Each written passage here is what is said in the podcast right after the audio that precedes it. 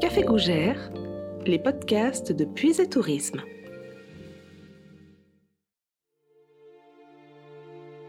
Bonjour amis auditeurs, vous reconnaissez maintenant ma voix. Aujourd'hui, je vous conduis dans un lieu singulier, au Centre d'art contemporain de Fontenoy. Bien blotti dans une des ailes du château au lieu dit Le Tremblay, le Centre d'art est savamment orchestré par Ghislaine Vetter. C'est assurément elle qui fait battre le cœur de ce lieu. Bonjour Ghislaine. Bonjour, bonjour. L'histoire de ce centre d'art, comme toutes les belles histoires, débute par une amitié forte entre deux hommes. Absolument. Alors, c'était la rencontre en fait de deux artistes dans les années 60, euh, il y a quelques années. Hein. Voilà. Un avait 20 ans et l'autre en avait 35. Vous voyez, ils se rencontrent. Donc, euh, Jean-Louis Vetter, qui après fut mon mari, euh, était très jeune quand il est arrivé ici. Et Fernand Roland habitait déjà ici avec ses parents. Donc voilà, c'est une rencontre d'artistes. L'un était poète, peignait pas tout à fait encore, je parle de Fernand Roland. Quant à mon mari, il était dans la musique et ça avait sorti un peu de ce milieu, je veux dire, très paysan dont il sortait. Voilà. Donc, ils se sont rencontrés par, le, par la culture, on va dire.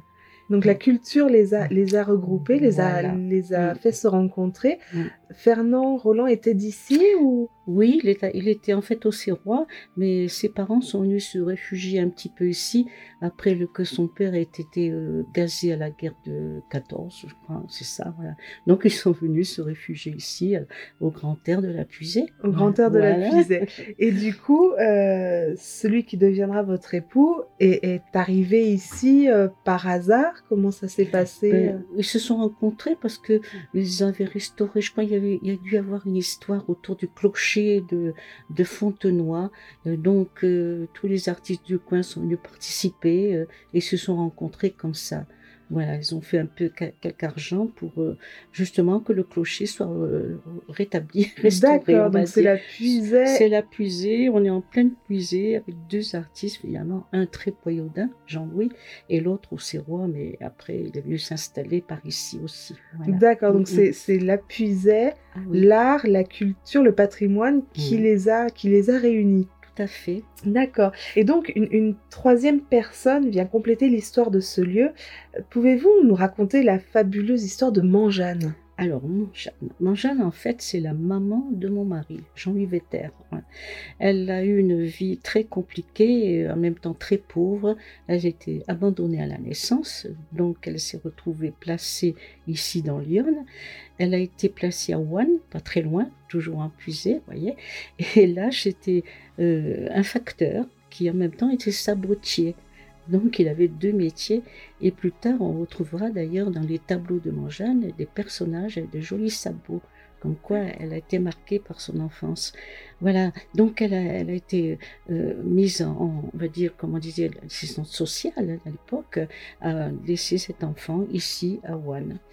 Voilà, elle a été à l'école comme tous les gamins et arrivée à 10-12 ans, eh bien on l'a envoyée au travail.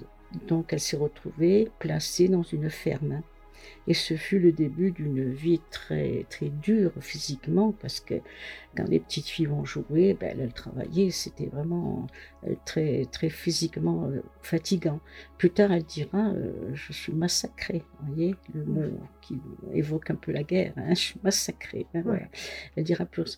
Mais bon, elle aura une chance de fin de vie, cette femme. Donc elle va se marier avec Louis Vetter, qui a eu la même euh, destinée qu'elle, abandonnée à Paris à la naissance, et voilà, ils se retrouvent tous les deux placés dans Lyon, et ils vont se retrouver, bien sûr. Ils vont se marier, et ils auront un fils unique donc Jean-Louis Vetter. Voilà. Et ce fils euh, va, ne voudra pas être comme ses parents, il ne veut absolument pas être ouvrier agricole parce qu'il voit bien qu'ils sont très pauvres quelque part. Hein. Donc il aura des tendances artistiques qui vont se réveiller très petit. Lorsqu'il aura 5-6 ans, il, euh, il, il, commence à avoir un tout petit harmonica Et alors, avec ce petit harmonica, eh bien, il va euh, à l'oreille rejouer tout ce qu'il avait appris à l'école. Donc voilà, et en gardant l'unique vache de ses parents, toujours dans les chemins de la puisée. Cette vache, évidemment, euh, il fallait la, garder et la suivre. Et comme euh, il se disait, c'est pas plus mal que je joue de la musique en même temps. C'est comme ça que c'est arrivé pour lui. Après, un peu plus tard, il a eu la chance de rencontrer une personne qui lui a donné quelques rudiments de musique. Et il a eu, dans les 15-16 ans, un petit accordéon. Et alors, là aussi, toujours à l'oreille et toujours en commençant quelques études par correspondance, il a fini par faire danser les gens au bal musette. Vous voyez comment ça se faisait ah à oui, l'époque. oui, oui, oui. Voilà. Et puis, c'est comme ça aussi qu'il a pu rencontrer certainement Fernand Rouland, puisque euh, déjà, euh, ça bougeait un petit peu la culture en plus. et- Mais il n'y a encore pas grand-chose à l'époque. Ouais. Ouais. Alors voilà, c'est Manjane. Elle va arriver vers, ses- vers son fils qui déjà habitait ici. Elle aura 60 ans. Elle est veuve et elle est à la retraite, avec une mini, mini retraite, puisque évidemment, c'était une femme. On a un peu oublié aussi de, de donner ses annuités, on va dire, pour avoir une retraite confortable. Évidemment. Elle vient chez son fils et pendant dix ans, il ne se passe rien d'exceptionnel. Elle va servir de maman aux deux hommes. Et puis voilà, le temps passe, c'est tout. Et c'est un peu comme une histoire, euh, un conte de fées. Un jour, une petite fille arrive et elle va oublier des stylos feutres là dans le gazon. Voilà, et l'histoire va commencer parce que Manjane, bien sûr, le soir, elle le promène avec son boxer, son chien, et elle va trouver ses feutres euh, dans l'herbe. Elle va pas jeter puisqu'elle n'a jamais rien jeté de sa vie. hein. Elle a On vécu- garde tout. on gardait tout, hein, tout, tout, tout. euh. Donc elle va pas les jeter, elle va les poser sur la cuisine, dans la cuisine, là, sur la grande table. Et puis euh, voilà, ils vont rester quelques jours là-dessus. hein. Le dimanche, les hommes vont à Paris voir des expositions, des copains, bon, comme ça se faisait. Elle est toute seule et elle s'ennuie. Elle a 70 ans. Et alors là, elle va avoir une envie, celle de dessiner. Et l'histoire commence. Été, commence. euh, je vous disais, c'est un conte de fées. hein. Ah oui, oui, oui. C'est une fin de vie qui a eu heureusement une issue euh, agréable. quoi. Oui. Mais ça n'a duré que trois ans. Et en trois ans de temps, elle a commencé. Alors évidemment, cette petite, elle, elle cherche comment dessiner, euh, oublier tout ça. Elle a les mains pleines d'arthrose. Enfin, elle est très fatiguée cette femme. hein. Elle a trouvé une, une enveloppe. Et sur cette enveloppe, elle va faire ce qu'elle arrive à réussir à faire. Comme elle dit, je- j'ai réussi à faire un carré. Vous voyez, un petit carré qu'elle a rempli soigneusement. Euh, voilà, puis un autre carré, puis un autre carré. Elle a rempli une enveloppe. voilà. Et quand les hommes reviennent de Paris, eh bien, Jean-Louis ne fait pas très attention, mais Fernand Roland, qui était coloriste, euh, voit ce petit travail et se demande qui a bien pu faire ça. Alors, c'est la surprise, évidemment, lorsqu'il découvre le lendemain, autour d'un petit-déj, comme on dit, il retrouve Manjane et il va lui demander qui était venu la voir le dimanche. Elle va dire personne, alors elle va lui dire que c'est elle qui a fait ce petit travail. Alors Fernand Roland me le racontait les larmes aux yeux parce qu'il était aussi très émotif et très heureux de ce qui arrivait. hein. Il va lui proposer d'aller dans son atelier et de choisir quelque chose pour dessiner euh, mieux, quoi, hein, avec des papiers, des- il a tout ce qu'il faut puisqu'il est, peintre. hein. Et elle va choisir une boîte de pastel gras. Alors pourquoi? Plus tard, elle expliquera que c'est parce qu'il y avait de jolies couleurs. Tout simplement. Tout simplement, c'était pas le matériau pour l'autant. hein, C'était, elle a vu, vous savez, il y a plusieurs verts, il y a plusieurs rouges, il y a plusieurs jaunes dans des belles boîtes, il y a tout ça. Ouais. Et puis Fernand va lui donner du papier canson de couleur, elle va faire son choix et elle va commencer son petit travail d'artiste hein, dans la vieille cuisine là-bas. Alors évidemment, elle est dans un lieu propice où elle a pu être découverte, puisque euh, déjà les visiteurs allaient la voir et elle donnait les premiers dessins, elle les donnait. Alors évidemment, ça allait faire que des carrés au début. hein. Ça commence comme Bien ça. sûr. hein, voilà. Voilà. Donc, euh, Manjane euh, va petit à petit euh, prendre de l'assurance et avec des crises évidemment de- qui la clouent quand même au lit de temps en temps. Et chaque fois qu'elle est arrêtée, elle dira chaque fois on va changer la mode. Oui, alors j'ai appris plus tard pourquoi. Ah, donc, elle va changer quatre fois de mode. Après le petit carré, eh bien, elle va faire des petits dessins. Ce sont des dessins d'une dame de 70 ans, avec une fraîcheur d'enfant, c'est ça. Hein. Et puis après, elle va rechanger de mode. Elle met des petits dessins dans les carrés. Donc, elle fait des genre de bande dessinée. Elle raconte sa vie, tout simplement. Hein.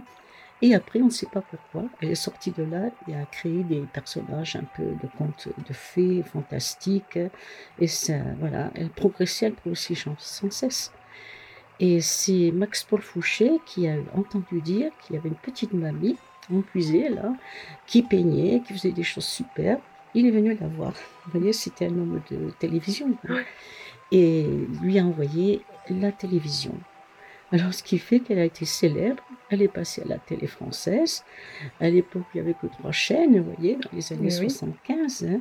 et elle a été connue comme ça, et c'est parti très, très vite. Hein. Voilà. Malheureusement, elle est décédée euh, d'un infarctus foudroyant à 73 ans. 73 ans. À peine, 73. Oui, trois ans à peine. À trois ans, c'est tout. Voilà l'histoire de ma Jeanne. Euh, c'est jamais fini, mon Jeanne. Ça plaît tellement encore.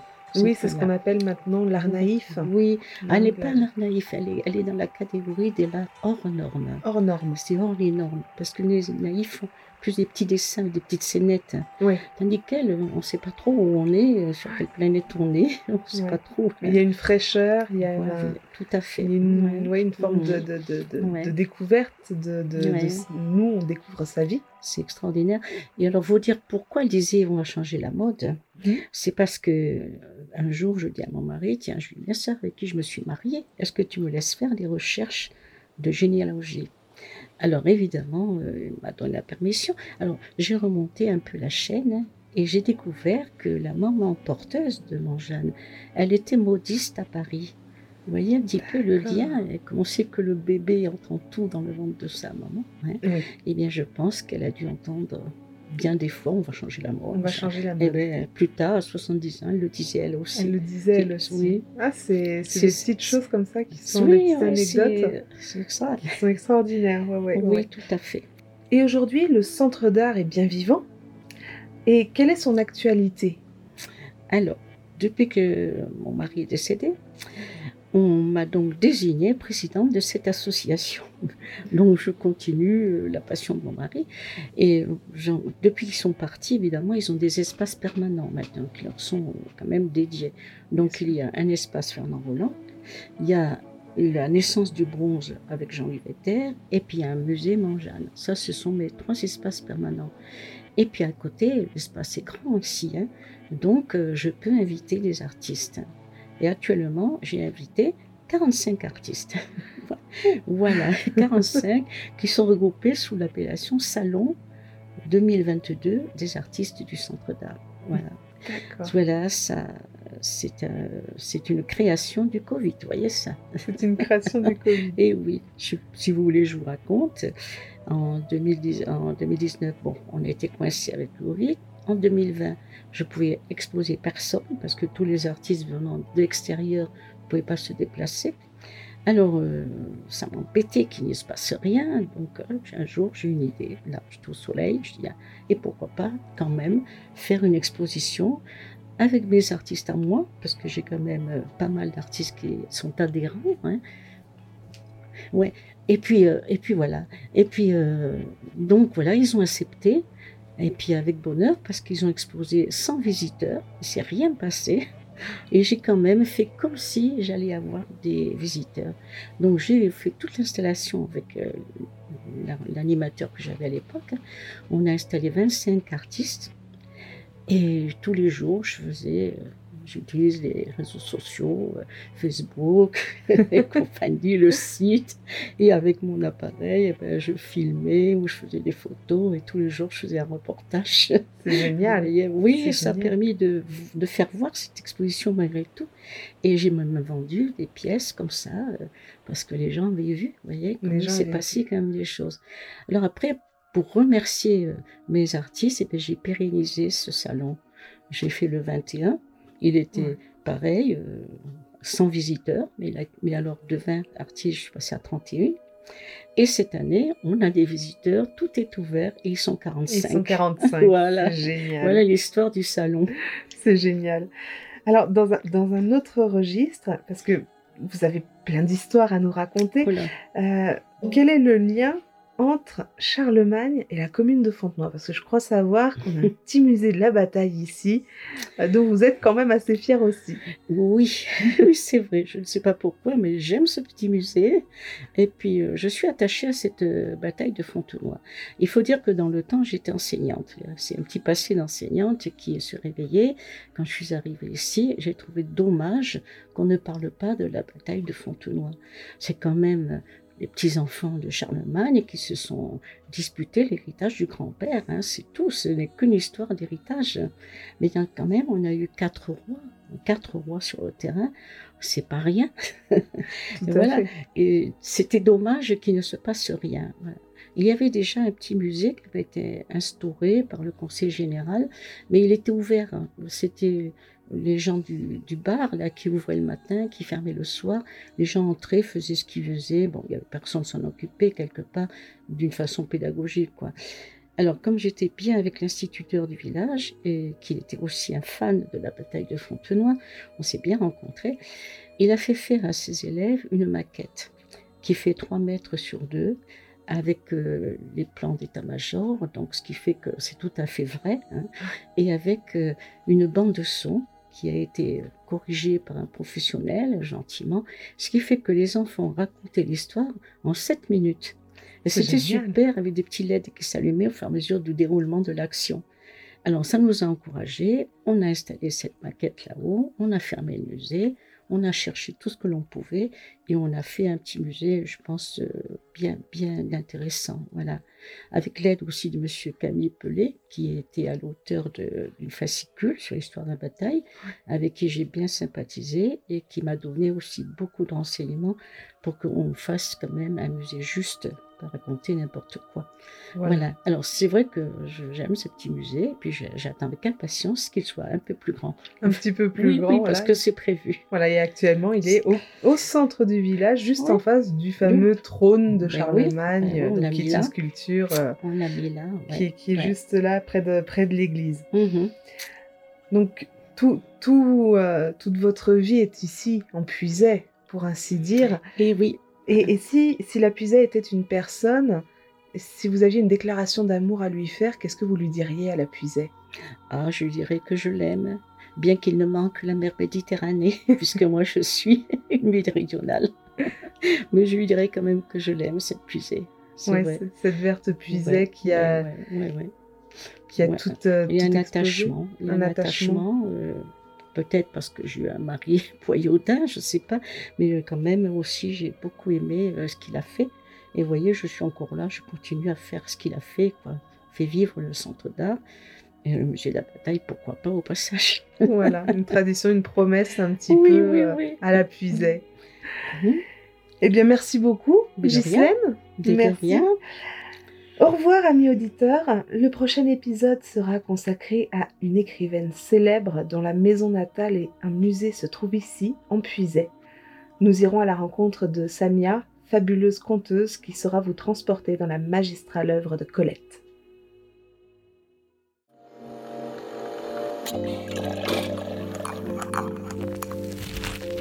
C'était Café Gougère. Merci de votre écoute et retrouvez-nous lors de notre prochain podcast.